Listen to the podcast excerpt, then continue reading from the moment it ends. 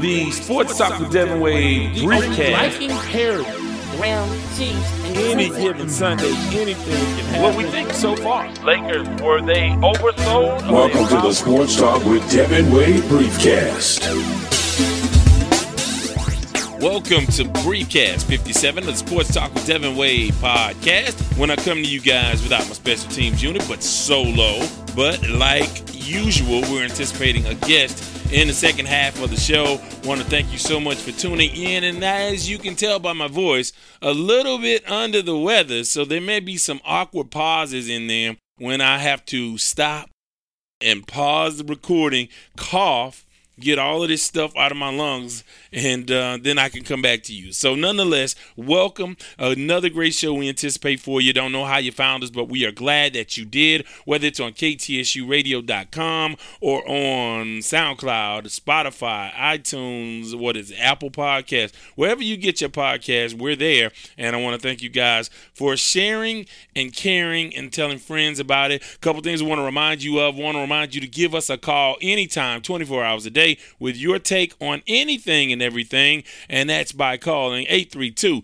941 6614. That's 832 941 6614. In addition to that, go to wadeswordproductions.com and subscribe to the email list and you will get an email from yours truly about what we are going through and what are we not what are we going through I'm, well i'm going through illness but what we are doing these days and what we have coming up and how to do some fun stuff to be interactive. So uh, it's a lot going on. As you can tell i'm not 100% and i said last podcast i was fighting off sickness and i thought i had it defeated and then it came back, and I'll tell you more about that a little bit later on in the show. But this time I want to give you a rundown. We are going to do some headlines and talk about some things that are going on. Want to get into some Astros, some uh, XFL. I want to give you my take on a number of other things, including Gayle King and uh, other stuff in and around the world of sports. So I want to get into uh, some of those things.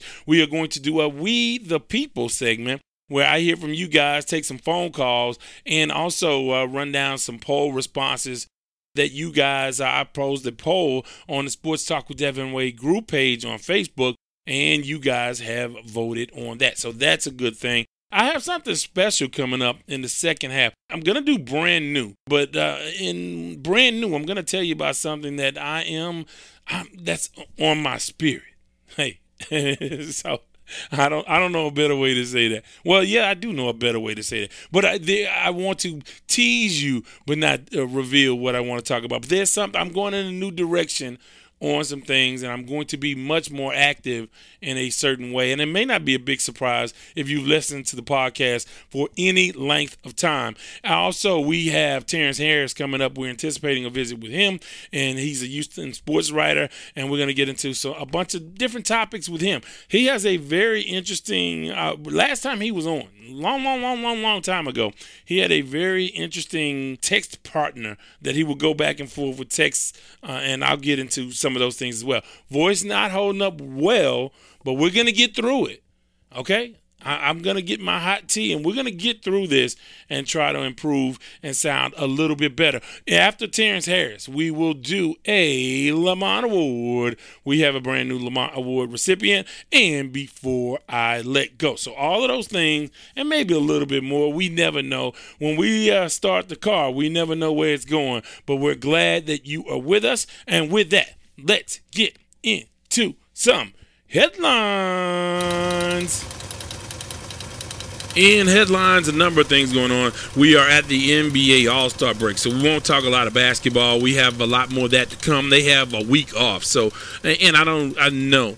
Well, I don't know because I'll get into this in the We the People segment, uh, but I suspect that you guys don't care very much about All Star Weekend. It's uh, really I, you know, I don't know. That is for uh, maybe a different demographic than I am in anymore. So, uh, XFL got underway. I want to talk about that. I want to talk about the Astros, a little bit about the Gayle King situation as well, and uh, all of those. I want to say the Astros for last. I want to start with Myles Garrett. Myles Garrett got reinstated in the NFL, and you know what? He's he's celebrated by doing something really not smart. He goes out and has an interview, and he just rips the band aid off of that healed wound already. Already, when the NFL uh, announced his reinstatement, a lot of criticism about, wait, he only got six games essentially for swinging a helmet. But if you knew what was going on, you read the situation, you knew that the indefinite suspension was going to be for the remainder of the season and that he would be reinstated for the 2020 season. It serves the NFL no purpose to drag this into next season. So I think for them to resolve that this early was the appropriate response. And I think the notice has been served to everybody else. You do not swing a helmet uh, at somebody. And I think that the backlash that Myles Garrett got is bigger than the penalty itself. And I think the guys know from now on that is not something that you can ever, ever, ever do in the NFL, especially if you're Myles Garrett. But Myles Garrett comes out and does an interview. And again, he agitates the entire situation by reiterating something he said very late in the process. He says that Mason Rudolph called him the N word. Okay, so let, let's rewind this a little bit because we talked about this on previous podcasts. So he tackles Rudolph. Then Rudolph tries to rip his helmet off a little bit and and some words. Well, whatever happened, he went ape crazy and he took his helmet took Rudolph's helmet off, swung it, blah blah blah. Got ejected from the game. Apologized in the post game was really contrite and, talked about himself being out of control. Then it went on. I think he apologized again. I think, you know, everybody, uh, you know, all the teammates commented on it. And it wasn't until he was before the league that he stated that Mason Rudolph called him the N word. Now, wait a minute. What? Why? How? Wait a minute. So th- this brings to mind a bunch of questions. So why are you apologizing? If he called you that, even if you know you went overboard, that would have come up in the apology or lack thereof. I mean, it would have went something like, "Hey, I shouldn't have swung the helmet, but."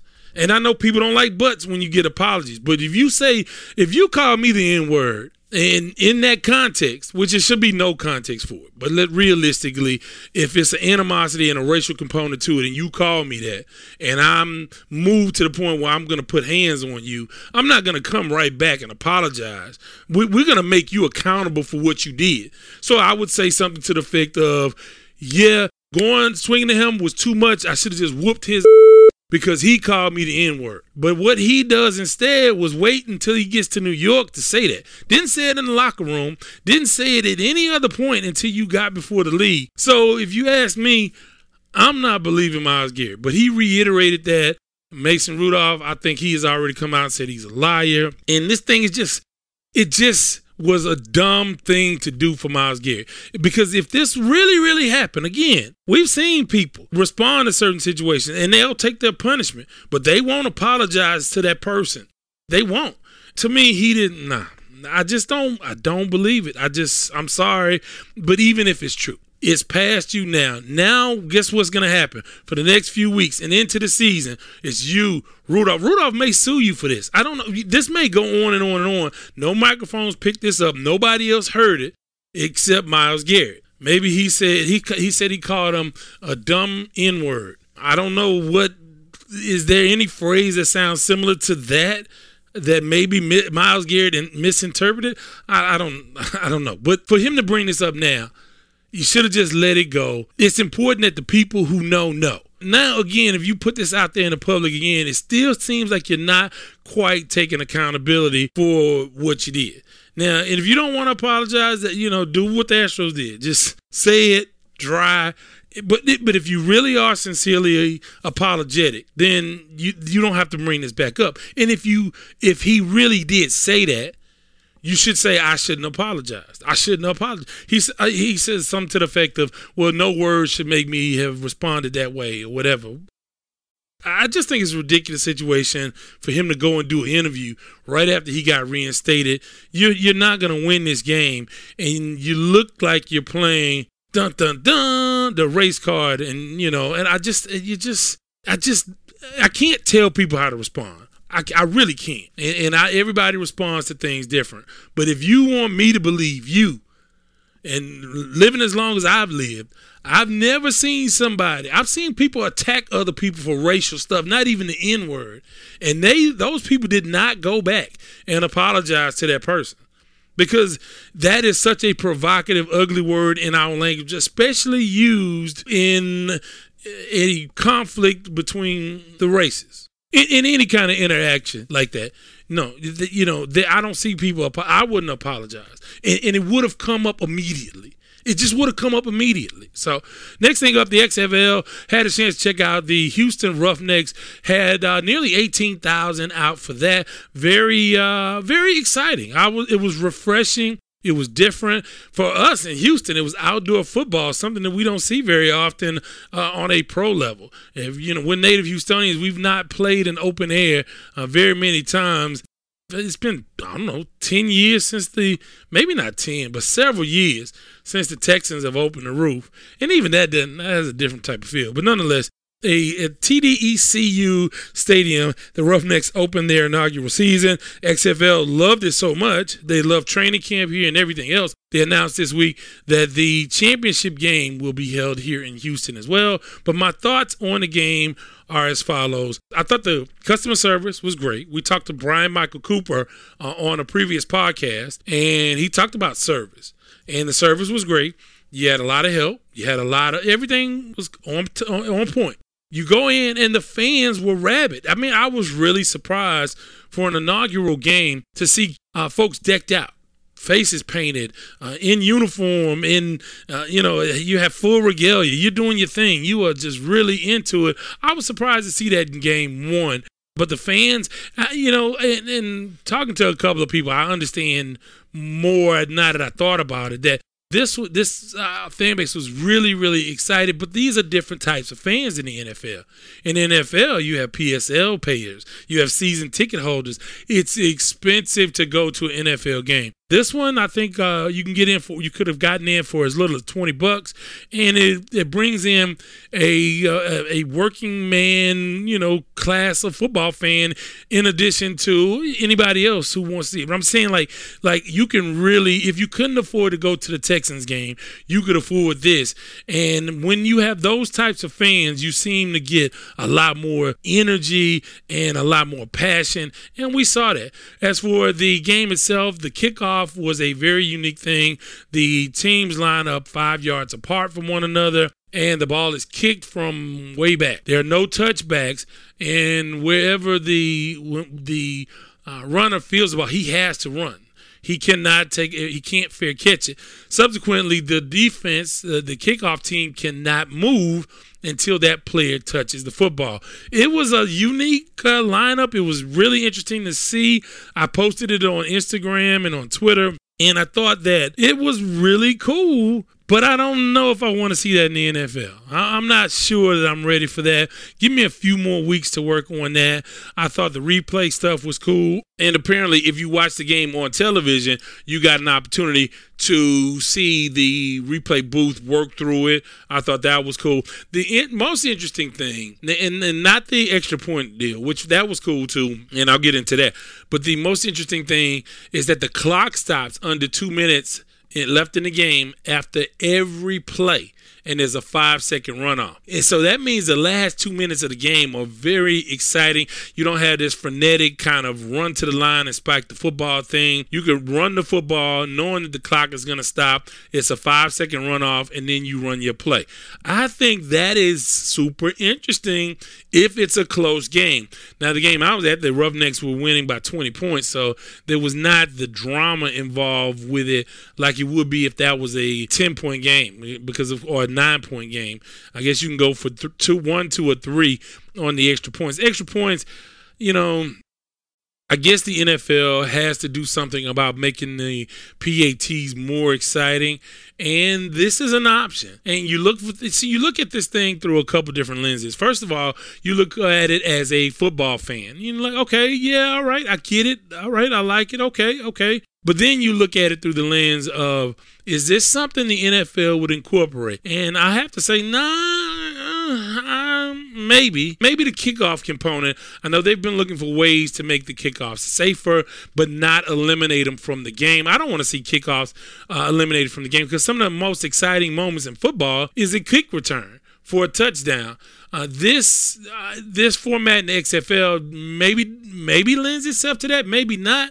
It will be interesting to see what the special team coaches come up with once they sort of figure this thing out in real time and, and get some experience under their belts, and then they can uh, sort of devise schemes and blocking schemes to try to break one of these runs uh, for a long distance. So you know it's it's something that you look forward to seeing more of, but I don't know that this is something I want to see in the NFL yet. The one thing I did not like was the in-game interviews of the players. I, am not big on in-game interviews because you're not going to get much. You really aren't. You may get something out of the the XFL players, but in the NFL, you're not going to get much. You get you don't get much in the post game. So you're certainly not going to get a lot in the middle of the game. I get it. I did. You want to have as you want the game to have as much access as possible. You had the microphones open, and I think that we need a little bit of that separation. We don't want these guys. I mean, I don't know. I just want these guys' minds on the game because our f bomb was dropped on network television. Uh, it's too. It's too much. It's too much. Uh, and then a lot of times, what the media will do will ask for all this access and turn around and become critical of these guys and what they say.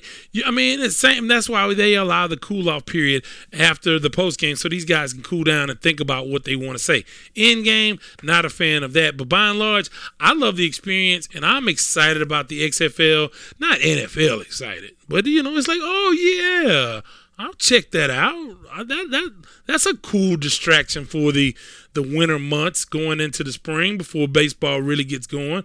Guess that first month of baseball be underway. So, and, and once the league expands, and it may because it seems to be successful through one week, we have a lot of time to see uh, but then we'll we'll figure out if this is going to be sustainable. Uh, but good luck uh, and congratulations to them for their first uh, week and uh, having success doing that. Talking about the Astros now, want to get into the Houston Astros. The big day came and went where the Astros made their apologies. Jim Crane made his statement, quite incompetent. he just said he just didn't handle it the right way. I'm not too mad at him about it because if you want somebody to act on a mistake, he's done that. He was severe and swift in his punishment. He found out if you go with the assumption that he didn't know, and let's go with the assumption, I'm going to go with the assumption that he didn't know. He didn't seem to be a hands on owner in that way. Just, eh, I'm on the outside looking in, I don't know. He doesn't seem to be that kind of guy. But I will say this going under the assumption that he did not know what was going on, as soon as he found out, he fired the GM and he fired the manager.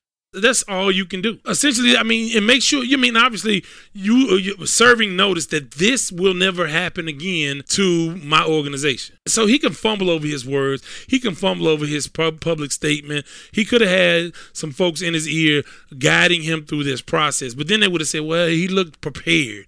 He didn't seem authentic. So he can't win there but it's what you've done and he's done what he can do in replacing and he brought in a very credible manager in dusty baker. So he said to major league baseball look this is a guy this is a career lifetime baseball guy 70 year old dusty baker impeccable reputation around major league baseball. This is what we do when we find out there's a problem. Didn't want cheating happening won't happen again. He's done that. Players came out made their statements People are not happy. But there's a couple different elements to this. First of all, I'm sick of apologizing. We're done with that. Okay? I'm wrong. Get over it. All of this, oh, they shouldn't have the ring. Kiss the ring. Kiss the ring. We're not doing this anymore. I'm not. Look, when when did the New England Patriots apologize? When when when are the the Boston and the, the the Patriot fans, all the folks from from New England, from that whole region and across the country that love the Patriots, when are they going to apologize? Man, I haven't seen a lot of apology coming from them. So whatever apology uh, apology you get from us, oh, for, and I say us, but from the Astros, that's what you get. So and I think the problem is we have offended two of the top three or four media markets, the top two media markets in this country the LA market and the New York market. Oh, the beloved angelic Yankees. Oh, oh, they were slighted in some way. Well, didn't you have Alex Rodriguez? Wasn't he on performance enhancing drugs? Didn't you have Roger Clemens? Didn't you have Andy Pettitte with, on steroids? Come on now. Come, come, come, come on now. Talk to me. LA Dodgers. Look, you lost at home. Game seven at home.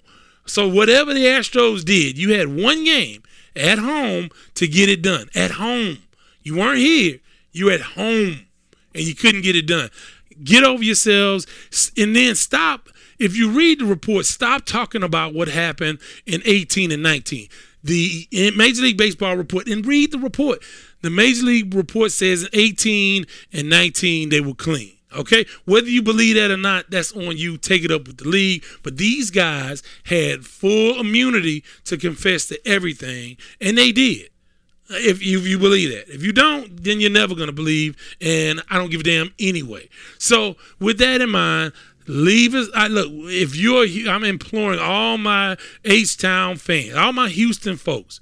Hey, you rep the H, throw up the H, and represent the Astros because they're gonna get booed. And I'm telling you what, people are gonna throw at them and they get it's going to be some bean balls and all that. And I tell you, we need to get some goons in training camp. And I and I said this on KTSU this morning. After we have um, morning workouts, the Astros need to have Fight Club.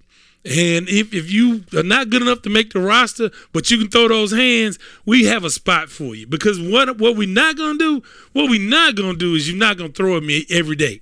And if you want to go there, we will get with you. If you about that life, we're about that life too. So if you want us to be the bad guy, I'll be the bad guy. I have no problem with being the bad guy. And, my man, Carlos Correa has already come out and got with him. He basically checked Cody Bellinger. Bellinger came out and said, "Oh, uh, you know, oh, this ain't this ain't fair, and they cheated." Blah blah. This is the quote, and let me find it here. Quote: when he talks about that we cheated for three years, either he doesn't know how to read, is really bad at reading comprehension, or is just not informed at all. End quote. I'm telling you, man, look, that's how you have to deal with that. I love it. I love that response. And know what Altuve saying? We're going to the World Series again. That's uphill battle. But look, stand by that. And uh, one more thing I want to say.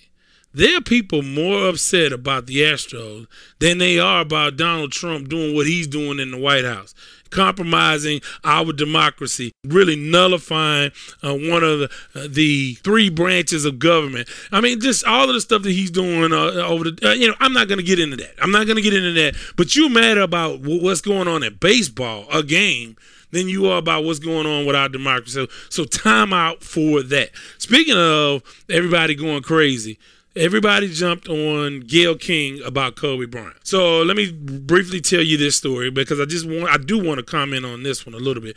Gayle King and a lot of people are doing a lot of stuff for Kobe Bryant. We'll see a lot of tributes uh, over All Star Weekend, and some of the stuff the media can kind of reach a little bit. I, I think at some point Tiger Woods was playing around the golf, and he had a putt that was 24 uh, feet 8 inches, and they made that a thing. Now, I think now when you do that, all due respect to the those who passed away, that's a bit much. But Gayle King interviews Lisa Leslie. In the middle of the interview, she said, and if you don't, I'm sure most people know about now. She asked Lisa Leslie about Kobe Bryant and about, do you think that the, the rape allegations tarnished his image. And should we be talking about his legacy? And she was like no no no she she squashed it. Then gayle followed up said but you know but essentially lisa leslie said i didn't see that. I never have seen any kind of behavior like that from kobe bryant. And gayle went out of her way to say you wouldn't see you wouldn't see. And of course, tw- Black Twitter especially got on her in the worst way, and they gave her the business. And the biggest critic was Snoop, and Snoop called her out of her name and called her dog face, blah blah blah. He he went on in on her, and since he's apologized, but a couple things about that. People were appalled at Snoop, and what I would say about that is just like I said when he performed at uh, what was it, Kansas Midnight Madness basketball deal you got to know your personnel. If you are surprised by Snoop's response, And, you think because you've seen him on all these television shows, and he kicks it with Martha Stewart. He has a show with Martha Stewart, and he's just everybody. He's on Ellen, and everybody loves him. He's Snoop. Have you not listened to his records? Have you not? Do you know not know who this guy is? So if you're acting shocked by that, you don't know who he is. Now he was 100 percent wrong to call that woman. That's an elderly woman, and I mean she really is. I mean she's I think in her 70s or near 70 or whatever. I don't know how she's she's an older woman. Shouldn't call that lady uh, out of her name. But that being said, Oprah coming out crying, talking about oh she has death threats. There are people out here who've done really wrong things, real life things, not words, not interviews, killing people, hurting people. George Zimmerman is walking around, and he's walking around free. He doesn't have a security team with him. Nobody's trying to kill George Zimmerman, and nobody, nobody's trying to go to jail behind killing Gayle over a damn interview. Please stop with the drama. The infighting, it's going to happen. When people do things like make the mistakes that she made, which I think was wrong. You, again, you had a long time to address whatever you wanted to address with Kobe. If you are writing a, a making a documentary or writing a book, I think at that point, under those conditions, you start to examine the man, the life of, not right after he died, not with a friend of his that is still grieving. It's not the appropriate thing to do. I thought Lisa Leslie handled it tremendously. And, you know, I just think that what happened with Gayle King, you know, she got caught up in the moment with her and Oprah. They're going after a lot of high profile guys, and they are coincidentally or not, whatever you think, I won't get into that part. Uh, Michael Jackson, R. Kelly, Russell Simmons, and now Kobe Bryant. People are going to be in their feelings about that, right, wrong, or indifferent. You go after these guys, and you, you have other guys that you know that you haven't gone after for the public's taste. So that's just that's out there and that narrative is out there until they change it. And I don't know how they'll go about doing that. But I think Gayle got caught up in that and wanted to. I don't know. Did you try to have breaking news in that situation? Uh, mm, that's that's not what you want to do. But they'll have to work that out. But I can assure you, Gayle is safe. Gayle was always safe. No doubt about that. Nobody's trying to kill Gayle over an interview. That's all I'll say about that. With that, let's go into a segment that we call We the People.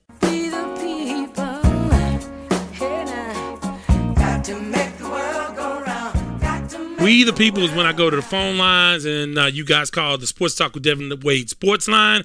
And you can do so by calling 24 hours a day, leaving a message at 832-941-6614. That's 832-941-6614. In addition to that, I ask you guys poll questions about various topics in and around the world of sports. But let's by, start by uh, listening to some of the phone calls. We hadn't had a chance to listen to phone calls the last couple of episodes. Let's see what we have here on Sportsline. Hello, Devin. This is Dave Osby Shepard. Good morning. I just wanted to comment comment on the Astros about their apology being sincere. Uh, to me, if they have to apologize for it, and just looking at the past of how baseball has tried to set their platform on a higher standard, it just seems like to me they should just fall on the sword and vacate the championship because it's going to follow all of the guys who were on that team for the rest of their career.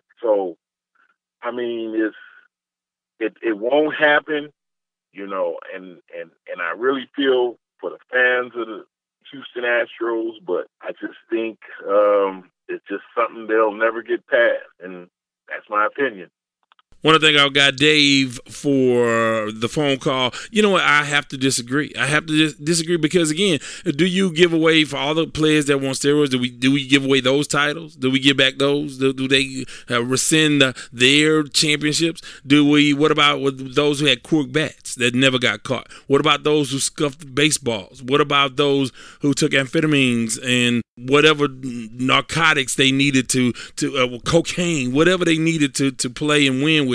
And the other part of it, and if you think about the report, the report says that, you, and again, this is from the league. This is not Devin Wade. This is Rob Manfred and Major League Baseball saying, hey, you know what? It's hard to determine how much this impacted the game.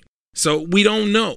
But what what I do know is this wasn't a 50 win team without cameras. What I do know is that it didn't help them on the road. What I do know is that it didn't help the starting pitchers in any way. So how can you just say, well, they wouldn't have won it anyway? They shouldn't have done it and it will taint them. And I think in a way, uh, Rob Manfred, by not suspending these players, have created more backlash for them. And, another thing, do all of the teams before what 1947 rescind their World Series titles because no blacks were allowed to play? It was a segregated league, and nobody, you didn't have access to African American players. Now I know that's apples and oranges, but I know the baseball purity deal is supposed to be important, but uh, you know it just doesn't stand up. It, it, just like every other sport, man, guys are gonna do what they can to get an edge. Let's see what's next up. Hey, Devin. This is DL. I'm calling because I'm really upset with the NCAA right now. And I know this isn't a hot take or this isn't nothing that hasn't already been said before. But man, so Jamius, Jahmi'us Ramsey, for those who don't know, is a 6'4 freshman guard for Texas Tech men's basketball. He can shoot the lights out the gym and is the highest rated recruit in Texas Tech history. Well, on Wednesday, on February 12th, his mom's house caught on fire. So Texas Tech started a GoFundMe account and raised over $39,000. But once they approached close to 40,000, they had to cap it. And they said, funds raised through this initiative will go directly to support the actual value of Miss Bryant's losses, his mom. Any amount raised in excess will be donated to a local nonprofit organization man, where's the common sense? I personally believe athletes should be paid just for the heck of it. But for the sake of argument, if you think players being paid could lead to monopolies and programs with money getting all the talent, this situation is just different. Jahmi'us is already committed to Texas Tech. His family lost everything that they had, and the money was not coming from Texas Tech, but from kind hearted people who had the means and wanted to help not only is Jahmi'us not being rewarded, but his family's almost being punished. Because had he not been a student athlete, then whatever money raised could go directly to him and his mom, and for whatever emotional damage they had to deal with, the time she might have not been able to work. Because her son's an athlete, she's only able to get enough to pay for what she lost. So, man, I'm really hoping the XFL continues to grow. More players start to get internships like Rich Paul's client, Darius Bazley. More states start allowing athletes to get endorsements, and the NBA starts allowing high school players to start going straight to the NBA again, and uh, let players like Tim Tebow or whoever play for their parents' alma mater just for the heck of it. But this is just getting ridiculous. Thanks, Yale, for the phone call. You know what, man? It's just another example. Man, what a heartbreaking story for the young man and his family. It just is another example of why the NCAA is going to have major, major problems moving forward. It seems like uh, the momentum is moving towards something else. It's too much money. It's too much going on for these guys not to be compensated. And for uh, the university to do something nice like that for a, a student athlete is a tremendous thing. And just you just cannot make rhyme or reason of any of the NCAA rules sometimes, and and that's just another. It's another example of why uh, things will have to change in a major way soon in major collegiate athletics. Let's see what's next. Yes, sir. I've been following Channelview's Jalen Hurts for the last four years on Saturdays. Will we be following him on Sundays? If so, what team thinks?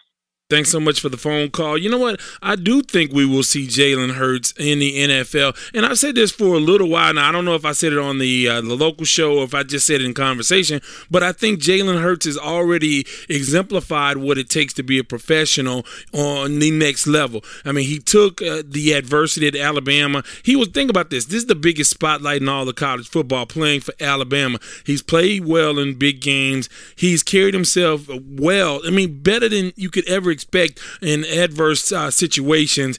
And he is a guy that is thoroughly prepared day in and day out. He works hard. He's a leader. By all accounts, he's a great guy. When he had to go to the bench, he handled it perfectly. He is an awesome young man from the outside looking in. I don't know him personally, but he just seems to be an awesome young man. And I really do think he could be a Tyrod Taylor type. Now, it, does his talent Does that make him a good fit for the NFL? We'll see, but he has all the intangibles. And I do think not only will he make it to the NFL, I think he'll have a long career. I don't know where, and I don't think that he'll necessarily be a starter. He may, he may not. It's, I don't know.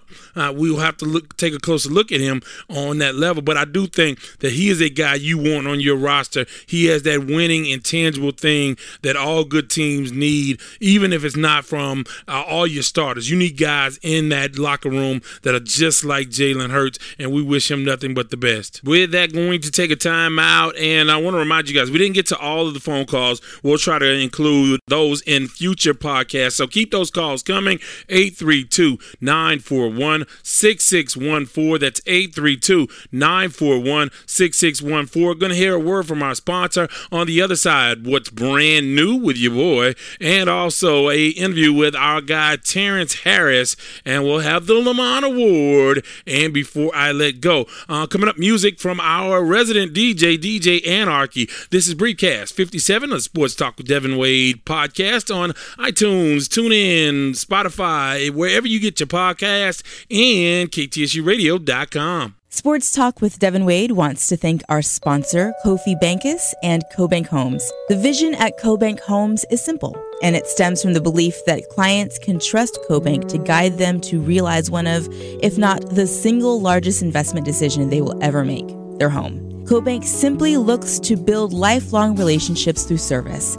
They do this by using faith, knowledge, and technology to guide clients through the process of achieving their real estate goals. Be it buying, selling, or investing in real estate, contact Kofi at 832 757 7950. That's 832 757 7950. CoBank Homes through Keller Williams.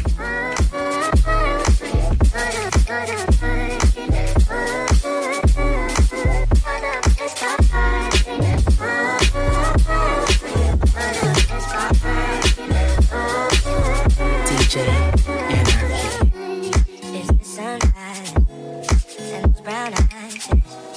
You're the one that I desire. When we wake up and then we make love, it makes me feel so high. You're my heart when I'm stuck in the desert. You're the color all I take when I'm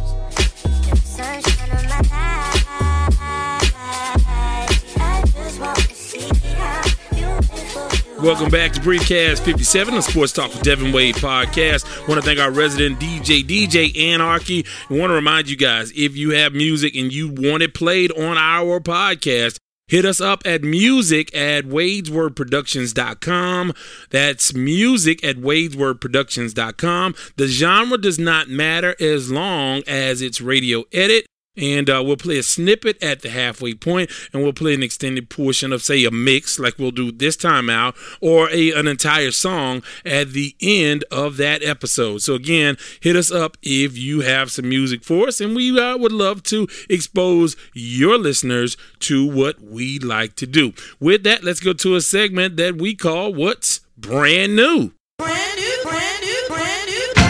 What's brand new is uh, when I talk to you guys about something that's not related to sports, something usually about me, what's been going on in my life, and whatever else I want to get into that's not sports related. Because I do, I feel like it's important that I share and I come to you guys and uh, let you know who I am and what I'm up to. Well, a lot is going on. And I know if you've listened for an extended period of time, this may not come as a surprise to you guys, but I'm quite political.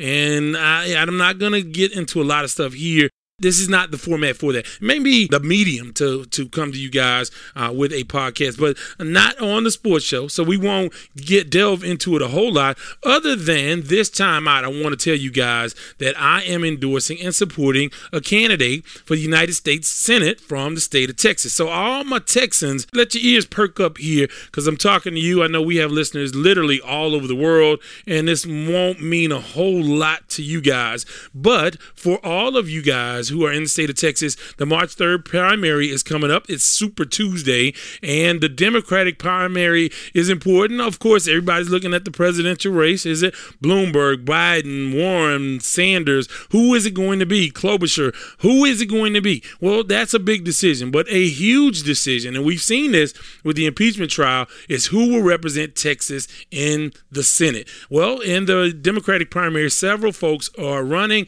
but I am supporting Houston's own Amanda Edwards. Now, she is a former city council person at large, so she represented the city of Houston, so she knows how to represent folks of all walks of life, all incomes, a, an entire city. She was a representative for and uh, did a really good job with the Hurricane Harvey and all of those things. She's actually been on this podcast, so she's accessible. If I can get to her, if, if we can reach out to her and say, hey, come aboard and talk to our folks, and she did it, I mean, that says that she is a person for the people. Because, hey, after all, I'm just, I'm just people. We're just people, right? It's thousands and thousands of us, but we're just people. But she it felt like it was important enough to come and say hi to us, and she's been on the show. Now, she's from the north side of Houston, which I won't hold that against her. I'm from the South Side, South Park, Texas. I won't hold that against her, but she did go to Emory and to Harvard Law, and she's well qualified, and she wants to do what she can to serve the people. And I made a commitment that I would support her. So on March 3rd, when you go in, if you're voting in the Democratic primary, and we hope that you are, we want to make sure that you look at the position of uh, for the uh, representative, the United States Senate representative. There's some familiar names on there and some names that are not so familiar, but you definitely want to go to vote for Amanda Edwards. And if you want more information on her, if you don't believe me, if my word is not good enough, I want you to go to Amanda for texas.com that's amanda f o r texas.com check her out. And i'll tell you what I, may be venturing into political podcasting. I'm doing some writing and some researching. I don't know. I won't do it here. And i know you guys hear me chirp in but i do want to make sure that we get out and vote. Whoever you vote for we do want to make sure that your voice is heard here in the state of texas and all over the country on march 3rd for super tuesday texas Texas is a part of that, and we want you to be a part of that, and we want to support. Uh, well, I want to support Amanda Edwards, and I hope you guys, after you do your research, will want to select her as well. So, with that, want to take a brief break and come back with a conversation with Terrence Harris and the Lamont Award. And before I let go, all aboard your non-stop getaway to the weekend. It's the Friday Express with yours truly, Devin Wade each and every Friday from 7 p.m. until 10, where we feature a little bit of this.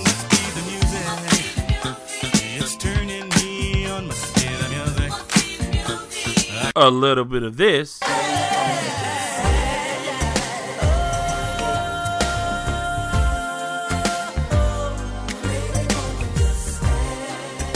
And a whole lot of this.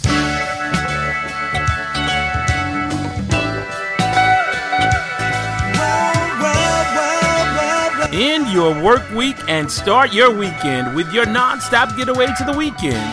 The Friday Express with Devin Wade exclusively on KTSU 90.9, your community station.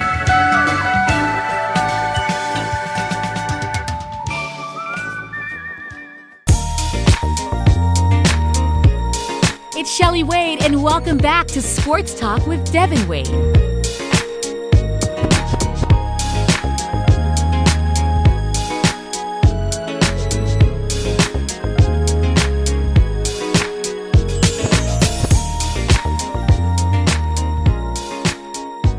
As promised, a veteran sports writer, Terrence Harris, is with us uh, to talk about a number of topics, not the least of which are the Houston Astros and the XFL, among other things. How are you this afternoon?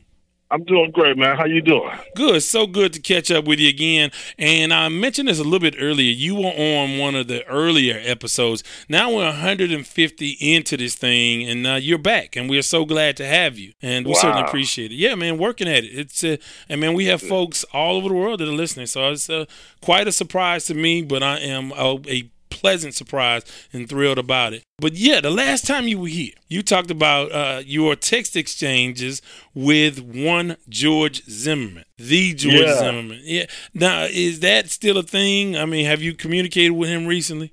You know something? Thank God I lost that phone a couple years ago. uh, you know, and, and- so no, I, I and I'm so glad that that I did. Uh, you know, that, that was certainly not a, a line of communication that I ever wanted to keep going. I mean, I, it was all for work purposes. You know, when I was with, with AP, I mean, once I was no longer with AP, I needed no reason to be be connected to George Zimmerman anymore. I mean, you know, you you just always felt a little bit just different dealing with that guy. I mean, but you know, as a journalist, we have to be objective. We have to be able to deal with people who personally we might not really like, but we have to still be willing to hear them out and tell their stories. And that's all I was willing to do for him. I mean, you know, but Did he try did to not- take advantage of the situation to try to get his his message out somehow? the biggest thing I would get periodic messages about different things uh, that maybe were going on in the news that he wanted to chime in about. But the thing that, that always resonated with me was when he got upset after, after the post nightclub shooting because he was afraid that somebody like like that guy, you know, was dangerous because he had a brother who was gay. So he could see, he could sympathize from the standpoint of his, his gay brother being possibly being affected by a homophobe, but he couldn't deal with the idea that he was a racist who killed a, a young black kid for no good reason. And did you, You know. uh, how much? I mean, I know that was a professional interaction. Did you ever kind of flex on him and say, you know, sort of give your opinion? Well, yeah, I mean, you know, we we had we had those, you know, we had those back and forth sometimes, and you know, and and he would sometimes just say, "Hey, that's your opinion, that's your thought, whatever," you know, and, and then we just kind of move forward, uh, you know. But he certainly, I mean, I think you know, George knew, you know, where I stood and how I felt. I mean, but he also quickly understood that this guy is going to give me a fair shake. Whether he likes me or not. And so, because of that, I think he felt a little comfortable with me because he saw that you know i mean yeah he he could tell i didn't i mean i didn't care for him but i wasn't going to let that get in the way of doing a fair job when it came to covering him Right, and and these days, I mean, uh, good media work is hard to find uh, when you look at the environment coming out of uh, DC and national media. Uh, but again, no, I digress. I won't get into that. Let's talk some sports. I mean, I had a chance to catch up with you at the uh, the Houston Roughnecks inaugural game of the XFL, and I want to get into that in just a moment. But let's start with the Houston Astros making their mea culpa yesterday and uh, apologizing to the world, and everybody seems to still be pissed off with them about it. what did you What did you think uh, about the apology, and what do you think about the entire situation? you know i was sitting there thinking the whole time i was like what is jim crane thinking i mean to say what he said he should have kept his mouth shut man I mean, you know, this doesn't taint the World Series. This doesn't taint your record. Are you kidding me? Well, I, mean, think you know- of, I think he handled it the worst out of everybody. He said it had no effect on the game. Then 55 seconds later, he he sort of altered that answer. Uh, I, I didn't think he handled it uh, really well, and I, I heard a lot of people calling for the firing of the PR firm uh, responsible for his messaging. But hey, man, he's a billionaire. You're not going to control too many billionaires and what they say. And we can see that by the, by the guy we got in the Oval Office, right? Right. I mean, you know, it's the same. It's the same. It's the same theory. I mean, these guys are used to telling people what to do, not being told what to do and what to say. And so, because of that, you can't tell them anything. Any PR firm could not have helped him. The best thing that they could have done in this situation, I think, is is issue some type of, of, of a letter of apology and then try to move on. I mean, you know, and, and, and that was it. But to, to usher the players in and, and him and, and, have this apology where it was really a half-hearted, I don't really get it kind of apology type thing. I mean, you know, to me, it was just, it was like this was an utter, utter mistake, and it just did not help anything whatsoever. It just only made everybody more upset. And I, and I don't really understand how baseball isn't taking a closer look at this and maybe re- strongly reconsidering some of the things that were accomplished that season by the Astros and having to really take that into question because there's clearly a difference in how how well they played at home versus on the road that year, and and that that that, might be telling. I mean, you know, you're supposed to play better at home, of course, but still, I mean, you know, there, there's a different there's a discrepancy there, and so I think because of that, you, you compromise the integrity of the game, and when you do that, I think you have to Major League Baseball has to go the next step and just kind of basically calling them out and, and suspending those two and really not dealing with the players that were also involved in the right way as well. I think baseball, what they're trying to do is they don't want to go through that. They don't want to run down that road of having to take back titles and, and, and, and that sort of thing and, and reduce records. You know, they don't want to do that. And because they don't want to do the heavy work, it really looks bad for everybody.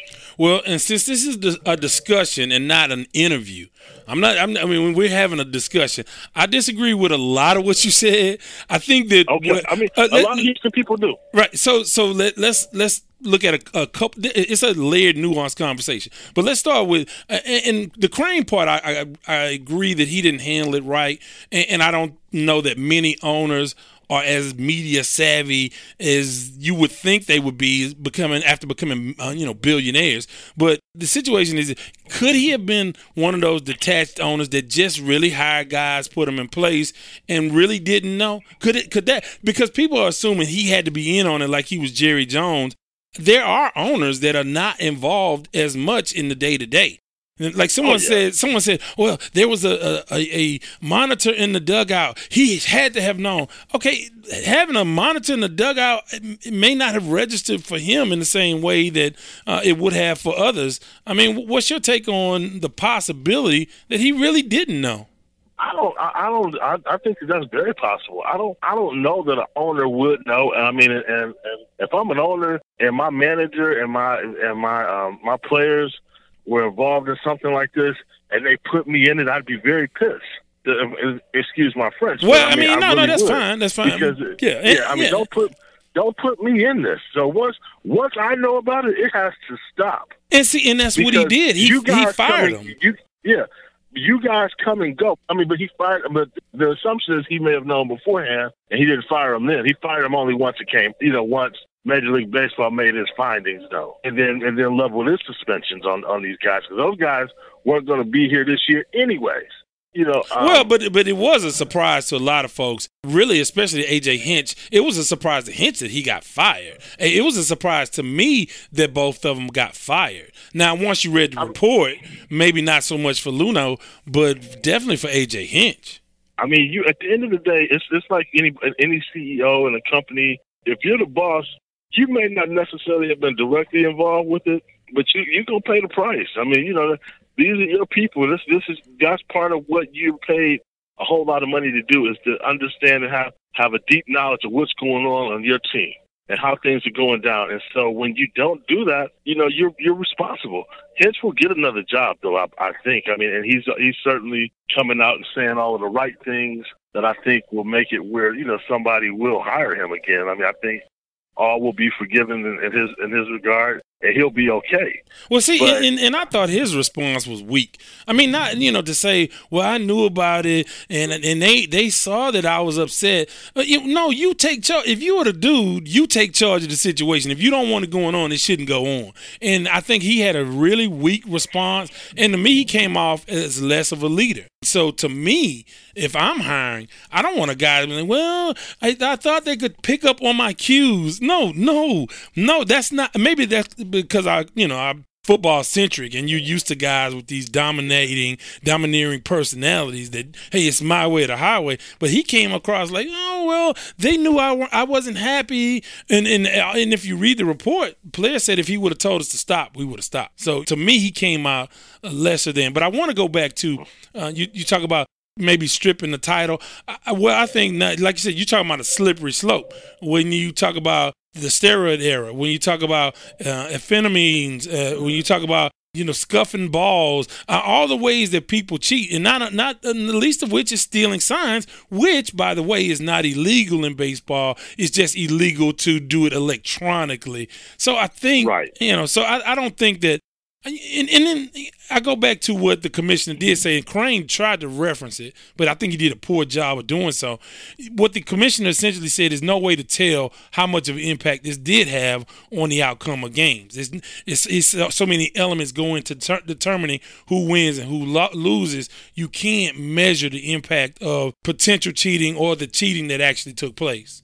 Okay, uh, but have you have you paid attention at all to, to really the difference in and, and how the Astros performed at home versus versus how they performed on the road? Yeah, I did. I, did. I looked and I went over some of those. Uh, well, I Okay. did specifically in the postseason. What do you think? Well, I mean, I, I, yeah, I mean, obviously that there were there were some advantages, but also the pitching, the pitching, the pitching was better. And I want to say, didn't they lose two games to Boston at home? I, I think that no, they lost one one one game to Boston, one game to the Dodgers. I went over this whole thing in a previous podcast, but I know they lost uh, one or two home games in those series, and they won Game Seven on the road in L.A. So I mean, look, I know it's wrong. I'm not going to say it wasn't wrong, but I think that the pressure comes from the fact that we've offended the two biggest media, the two and a half biggest media markets uh, in the United States, L.A., New York, and half of Boston, which they're waiting for the other shoe to drop. So I think when when that spotlight is on you, they're gonna be it's gonna be excess pressure and it's gonna be huge. But again, I I mean to the, the degree of how it helped, I don't, it's no way to know. Right. I mean, yeah, and, and I think you know if if you're, I mean, I think you know you have to, you know, kind of as we as we say in in, in in other realms of life, you have to walk a mile in those other teams and other fans' shoes to to, to understand, you know, maybe how they feel and think about well, how how they think about this whole situation. I mean. And right now, I'm telling you, most of baseball is really upset with the Astros organization right now. Do you think that was the tip of the iceberg, or how many teams do you think have done something? Because look, they looked at uh, Beltran's sort of career. He was been what three or four years with the Yankees. Then he comes in for 17, and now he's back with the Yan- went back to the Yankees. I mean, what are we thinking here?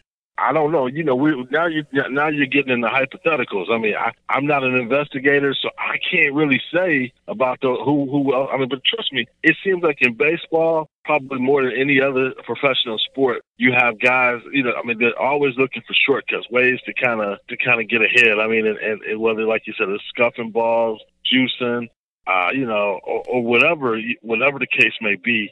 I mean, they they look for you know ways to get an edge. I mean, I just think that you know, but once you get caught, you're caught. I mean, and so you have to be prepared and willing to deal with the consequences at that point. And uh, you know, and and I think you know, for the most part, the Astros kind of got off. I think they, they they got off fairly easy. I mean, because What would you, You have know, like I done? said- I mean, play commissioner for us in that situation. What would you have done? That's hard to say. I think I definitely would have. I tell you what, I would have done. I would have penalized the players involved also a little bit more as well. Uh, I mean, I would have. I would have penalized them. I mean, to, to, to basically let them off scot free. Uh, you know, is is just not the just not the the, the the right answer here. I mean, and to only basically you know hold the organization and those two gentlemen, the GM and the and the and the manager responsible really. I mean, I thought that you know, and maybe a couple of other coaches hold them responsible and not really penalize the players who were involved. You know, I think that that, that sends the wrong message, in my opinion. Yeah, and, and I can, and I think in a way, but the fact that they did not get suspended is going to hurt them more in the long term. See, in America, we can deal with people. I, you know, if you go to jail and you do the time, a lot of times people will give you that second chance, theoretically and symbolically. Uh, they may not hire you, but they they will. Hey, if you've done the time, they say, okay, he paid his price, and when you don't have to pay a price, I think baseball did them a disservice in that way because now they do look like they uh, are the rat that got away with the cheese. But I will say this: he said up front that they offered those players immunity because they really did want to get to the bottom of it. And I don't think that you can renege on that once you say, hey, we want the whole truth. We want to get to the bottom of this. But I just don't think that this is the only team to do it. That's sort of my biggest issue, and we don't know yet. We know Boston. Well, I bet you this. I bet you this. If there were other teams doing it, I bet you they're not doing it right now. Oh no, no, and, and that's what Manfred really wanted to do. He wanted to clean up the sport, and he did just that.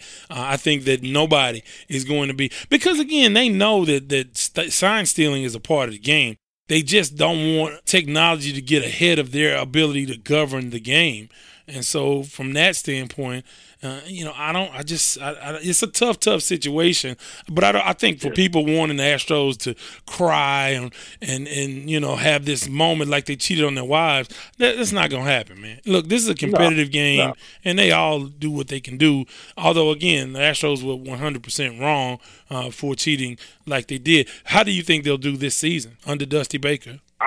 Because I like Dusty so much, and I think so much and so highly of him as a man and as a, as a manager. I mean, I, and as a man who I think has gotten a lot of raw deals. I mean, you know, he's he's kind of you know in, in some ways exemplify what it's like to be just you know a black man in just corporate America. Really, I mean, you know, it's it's rough out here, you know, and, and it's not always fair. I mean, you know, Dusty has done a lot of the building of franchises, and then all of a sudden, once he's done the heavy work, they get rid of him, and then the, then the team you know, at that point they they bring in another guy to, to to take him over the top. I mean, and, and it's just it's an unfair thing to do but it's it's the raw deal he's had. So I think he has a team right now that is that's capable of winning it all right now. And so it'll be, you know, I just said I, I, I hope for his sake that they can, you know, keep this thing going. I mean, but I just think right now it's just the organization is just in such a, a such a light that I think it's going to be hard. And and poor Dusty once again is going to get the raw deal because he'll he'll end up taking the blame for not taking this taking this team as far as it, it can go, or as far as it went last season. Yeah, and so, I, I mean, yeah, I, it's not his, it won't be his fault. Yeah, I, I think for a lot of reasons, you lose Gerrit Cole, best pitcher in baseball. I mean, hey, what can mm-hmm. you what can you do? Not to mention that Yeah. you know, anytime you make a World Series run like they did in 2019, guys had a couple guys here and there had had to have had career best seasons. It's hard to sort of match that same sort of production year in year out in baseball. So I want to shift gears here. Let's talk a little bit about uh, the XFL. Um, you were there. Uh, What are your thoughts on the inaugural weekend of uh, XFL football? I like it. I like it, really do. I mean, I think um, if fans are patient enough and, and are willing to to learn these players who we don't really know any of them at all. I mean, you know, unless you're just a diehard fan that follows every little thing, every little move that your team makes, you don't know these guys. I mean, these, these are guys that were cut, you know, usually were cut early in the preseason or they, made the practice squad and, and you never really heard from them again. So this is this is who these guys are. But I think that it's a it's a decent quality of football. It's not the NFL. If that's what you are tuning in for, shame on you because it's not that. But it's still it's quality football, and I think that these, some of these guys may be able to develop into players that we you know we may be following in the NFL at some point. But now, at the same time, that, that league that remember, but everybody should be very cautious because the league that folded last year, remember, their first weekend wasn't so bad either. Yeah, the The the AAF, the Alliance, the Yeah. Alliance of American Football League. Yeah. Yeah, yeah, it wasn't. I mean, the, the reviews weren't weren't so bad and scathing that first week either on them, and then all of a sudden, but I think Vince McMahon has put together a smarter model. Uh, you know, he has obviously a better TV package, and he's not paying these players a whole lot of money. So you know, and because of that, you know, you, I think that they they they're coming about. They're doing this a, a, maybe a little bit smarter, and I think also doing business in Houston. You know, I think um, is, is smart on their part too because of, of of all the cities that you're in. This is probably the least expensive city to kind of do business in. So you can do some things here. So that's why it's smart to have your your your championship game here it was smart to have your uh, host your mini camps all here. Uh, you know, to kind of keep expenses down, maybe. And so I mean, so I think you know he's doing they're doing some economical things, and they're really not paying people a whole lot of money. Uh, I mean, anywhere as far as I'm, I'm hearing.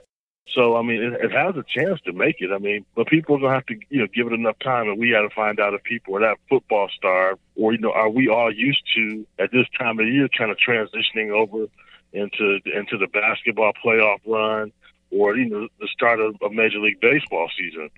So I don't know. I mean, you know, are are people really that football star that they need it pretty much all year round? And well, and now I'll tell you what stood out to me, uh, and I want to get ask you about the rules a little bit. I, I was surprised by the the the fanaticism of the fans. I thought the fans look they came in dressed out and, and face painted and and in regalia. I mean, it was it was wild. I didn't anticipate that for game one. I mean, they had uh, close to eighteen thousand. Uh, what you know of of all the things around the game, what surprised you or didn't surprise you about uh, the opening weekend? Well, that didn't surprise me either too so much, Devin, because because here's the thing. I mean, football has become such an elite an, an elitism type type sport where I mean, unless you have a lot of money, it's hard to buy your way in as a fan. you you can buy your way into the XFL right now. I mean, it, it, it, it's affordable. So for the fans that who can't really get into the Texans games because it costs so much, because the cost is so prohibitive. I mean, this is exciting. I mean, you know, uh, for them, this is their chance to really get in and get involved. And I think that's what we saw. We saw a lot of those type of fans who probably can't really get into the Texans at this point. I mean, you know, in the way that they would like. And so here you go. You got a chance to be supportive, and you can do it for twenty five, thirty five dollars a ticket. Uh, you know, you're that's not going to happen with the Texans. You and I both know that. Right, right, right. Yeah, yeah. I mean, and so you know, so I think um, so that you know, so that part didn't surprise me. What really surprised me more than anything was that I felt like you had some really quality football, and I thought it was exciting at times. Uh, I think that they have some, you know, they really did go the right way and, and picking some good coaches. I think June Jones here is going to be a great coach. I mean, you know, because he, he's he's a proven guy, right? You know, um, and uh, and I mean, you know, you and so when you look all over the league, for the most part, they have good coaches in good places. I want to ask you about the rules, though. Uh, did you like the kickoff, the extra points, uh, the two minute warning? What what did you of of the rules? Did uh, did you like all of them or any of them? Uh, I mean, I didn't I didn't not like any of them, but but you know, obviously it was a little weird. Uh, you know, sitting there and watching the kickoff uh, or a punt where nobody moved until the guy actually caught the football. There was nobody. You, you're taking the gunners out of the game, so you know you you give the returner a chance to kind of you know to make some plays. And, yeah, uh, that was and, interesting. That, that, that one, that yeah. one of all of them because of the formation, uh, and what they're five yards apart or ten yards apart or yeah, whatever. It looked, that was it very it was like five yards apart. Yeah, it was, it was like five yards apart. I mean, like you know, it felt like they were you know they were lining up man to man right there. You know, and so uh, I, I thought that was kind of interesting. I mean, and and it did make for it, it, everything that they said that they were going to do that was to make the game a little more exciting. I thought I thought it worked. I mean, I thought that you know the kickoffs, because certainly the the kickoff returns were, were much more exciting. Uh, the, the punts were, were, were you know more exciting because you know you didn't have a guy basically getting hit as soon as he got the ball, and so um, I thought that you know you, gave guys a chance to make some athletic plays.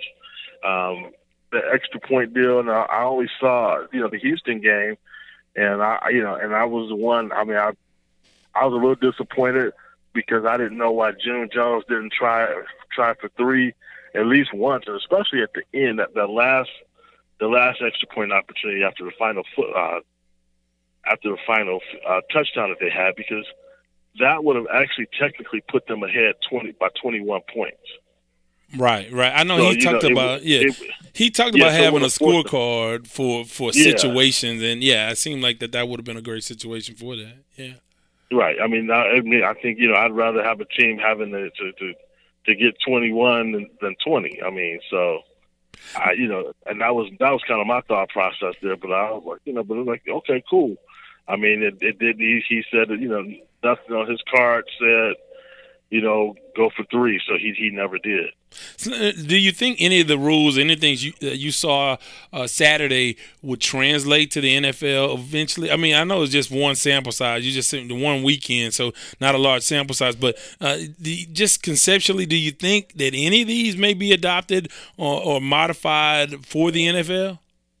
I, you know, honestly, I think that the I, I think the kickoff stuff could be just because I when we start talking about trying to make the game a little bit safer, uh, you know, it, it it certainly does. I mean, it, you know, because you you don't have these guys, you know, the, the gunners coming down, you know, full steam before this guy, you know, before this guy even gets the ball and, and smashing them and, and, and cause a potential injury. So I think they'll look at that one.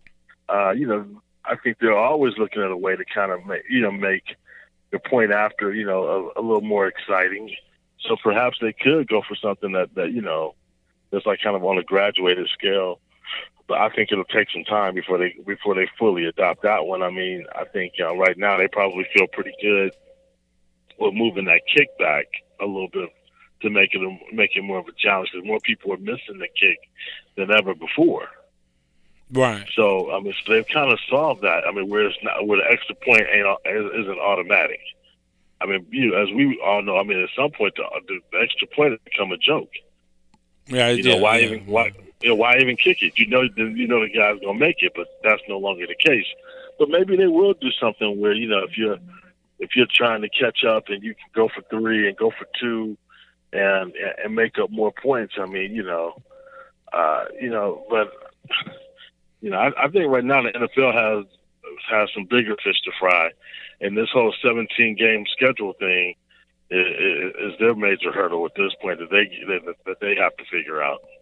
Yeah, I mean the the one proposal I saw in the NFL that I that I sort of thought might be intriguing. I'm not, and I, I don't think uh, they need any more games. Honestly, uh, the 16 game schedule is fine. I don't think 18 games or 17 games is necessary. I think uh, the one thing I did see was talking about going to 18 games, but no player could play more than 16 games. So that means larger r- rosters and guys have to, you, you know, coaches have to, and teams have to be strategic about when they sit certain guys. Like, do you sit your quarterback and and keep your offensive line? Do you do you have to sort of sit all your offensive linemen and then your quarterback? I mean, so you know, those are some intriguing sort of uh, scenarios. But I just, I, you know, I the, I think that they have to be careful because the NFL they squeeze blood out of a turnip more than any league uh, out there, and I think that if the tide turns a little bit, fans will turn on them and resent these high prices and how how they sort of put a price tag on every single little thing to try to get the most money uh, out of the entire situation. And I know all leagues do, but just it just seems like really they just do the most to try to make you pay every you know every dime in your pocket to watch some NFL football. Yeah, oh, it's, it's crazy, brother. It, it is. It's, you know, the, the expenses through the roof. Want to ask you before we get out of here, how can folks uh, catch up with you and and where can they read you? I know you're doing some good work over at the Houston Defender. Uh, give them some uh, information on how to reach out to you. Oh, definitely. Well, hit, hit me on my on my Twitter account at Terrence Harris. You know, uh, you know, I'm, I'm there. You know, you can catch me on on, on the Defender. Uh, you know, I'm having a lot of fun working with those guys and uh, and doing stuff with Sunny. I think that you know she's you know she really gets it. I love, and I think you and I we talked about it a little bit the other day. I, I like her willingness to kind of step outside the box and do some things different. You know, with with coverage throughout the entire newspaper, and uh, and so I'm, I am I'm having a good time. You know, working with them and and continuing to do what I do. You know, as, as a sports writer. Yeah, and I know that you and I we talk about, and I enjoy, I really enjoy our discussions when we talk about the industry, uh, uh, and and sort of we witnessed the the, the really the downturn uh, in print media uh, happen right before our eyes. I mean, you go in and, and you more so than me, but uh, you you you see guys in the press box will be smaller and smaller because your print guys are not there. Do you ever see the day when the pendulum will swing the other direction and people will seek out more uh, true sort of sports uh, quality sports writing because I do think we miss it in in so many ways even in this clickbait uh, sort of times we live in uh, we miss quality stories that you don't get in, in you know in little two paragraph stories do you think it'll turn and, and go back the other way at some point I hate to be pessimistic, but I, I just feel like that ship has sailed, man. I think that, you know, newspapers and, and the industry, they're not just doing this because they don't want to do longer stories anymore.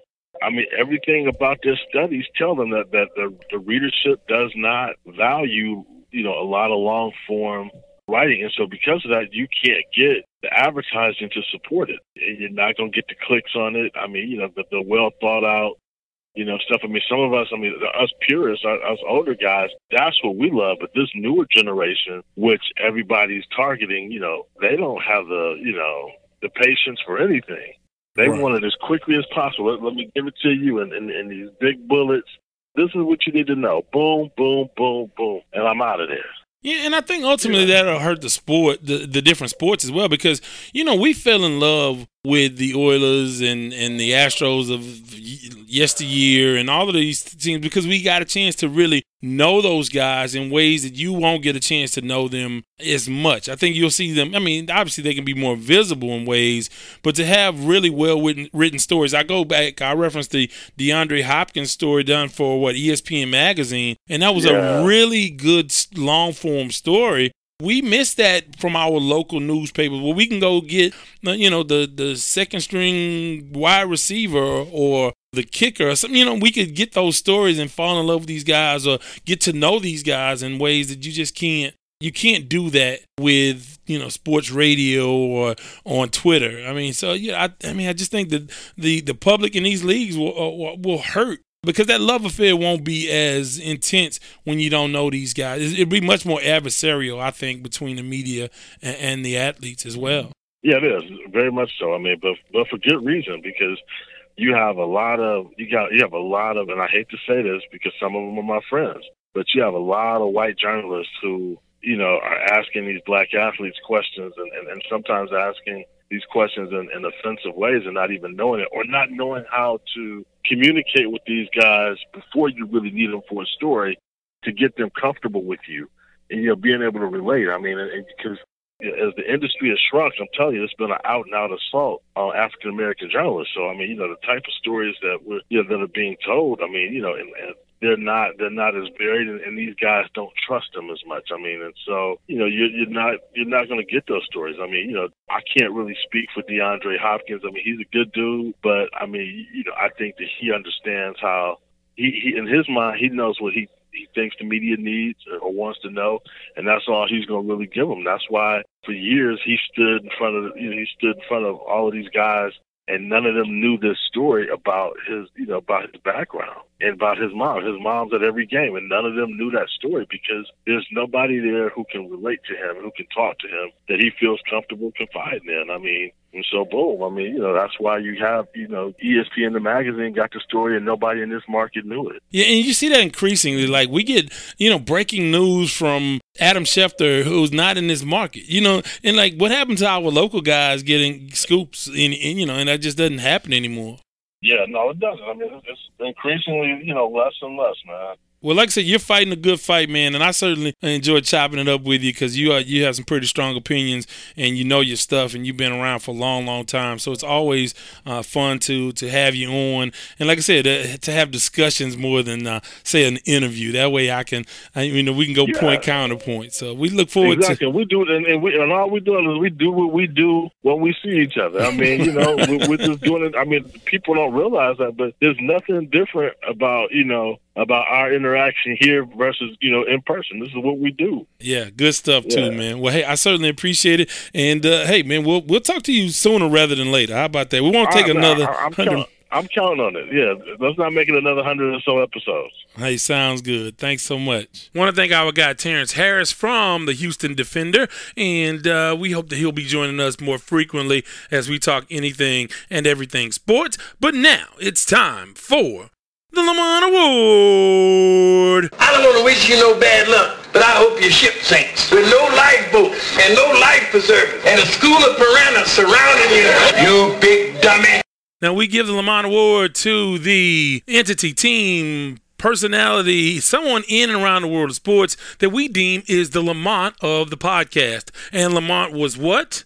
A big dummy. So with that, we go to the NHL. Now we don't talk nearly enough hockey. We don't talk nearly enough NHL, and we won't start today. Although they have birthed our latest Lamont Award recipient.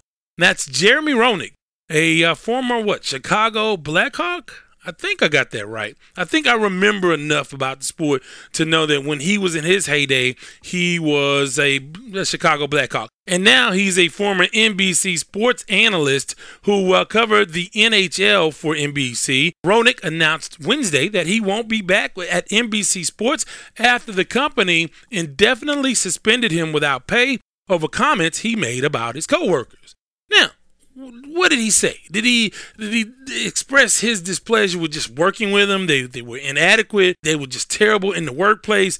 Did he talk about oh you know I can't work under these adverse working conditions? No, that's not it. That's not it at all. What he said was uh, comments that came during a podcast named uh, "Spittin' Chicklets" is the name of the podcast. Roenick and his host engaged in a free flowing conversation about his NBC co workers, Kathryn Tappen and Patrick Sharp. Now, Rowan said if he, his wife, and Tappen were going to bed together, that would be really good, but it's never going to happen. And he also later went on to describe Patrick Sharp as so beautiful. So it turns out that Roenick and Tappen and Roenick's wife went on vacation this summer over this past summer in Portugal, and he talked about how uh, he was the man of the hour because he, I guess he says, "quote uh, When you walk into every place and you have two blonde bombshells on each side, your chest pops out a little bit more." Then he went on to talk about Patrick Sharp. And he says he is so beautiful. And when asked whether he would sleep with him, now Roenick said, I wouldn't say no right away. Now, that's uh, about what he said, and that's uh, that's enough to get you, you lose your gig. And I'm sure he was joking, and I'm sure that in the moment it was quite entertaining. But my man has no idea how to read the room. Have you not heard of R. Kelly? Have you not heard of Harvey Weinstein? Have you not heard of Bill Cosby?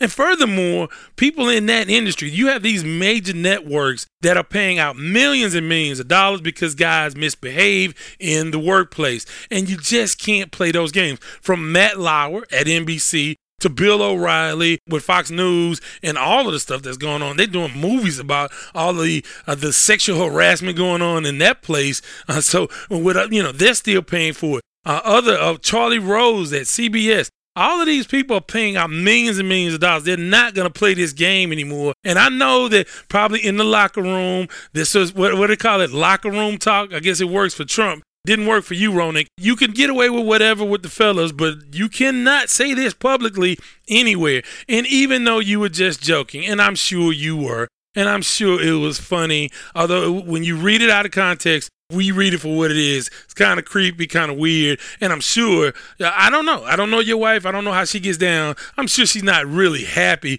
with those kind of comments. But nonetheless, that's not the point. The point is, dude, you don't get it. Hey man, all you have to do is turn on the news, read a newspaper, listen to the radio, watch CNN, do something. You have to know that this is unacceptable in 2020. And because you don't know, you lost your gig. But because you don't know, there's a slight consolation, and that consolation is the Lamont Award. Because after all, you are a big dummy. You big dummy. Come on, J. Rowe, you gotta know better. You just can't do that in this day and age. And uh, you know, like I said, I'm sure that you were in the moment, and I'm sure that the fellas got a lot of yuck yucks out of that one. But you lost your gig, and I'm sure because of your reputation, and I guess you were good at your job, uh, you will be hired somewhere along the way, and you'll make amends. And even though you're angry about it this time out, the tone uh, was not what the network is trying to deal with, especially when they're still paying out lawsuits behind Matt Lauer of the Today Show. Now, with that, before I let go, before I let go. Before I let go, hey, want to thank our guy Terrence Harris. Want to thank our sponsor, CoBank Homes. Want to remind you guys to hit us up on WadesWordProductions.com. Subscribe to the newsletter, uh, the email list that we uh, send out periodic emails. Want to thank our guy DJ Anarchy and email us if you have some music you want to be on the airwaves at music at WadesWordProductions.com. And as long as it's radio edit, the genre doesn't matter. We'll work you in. Hey, want to get out of here? Want to remind you guys on Twitter at Wade's Word, and of course on Facebook, the Sports Talk with Devin Wade page and group. Looking forward to talking to you more and hearing from you more on the Sports Talk with Devin Wade sports line 832 941 6614. Hey, and as always, have a great day.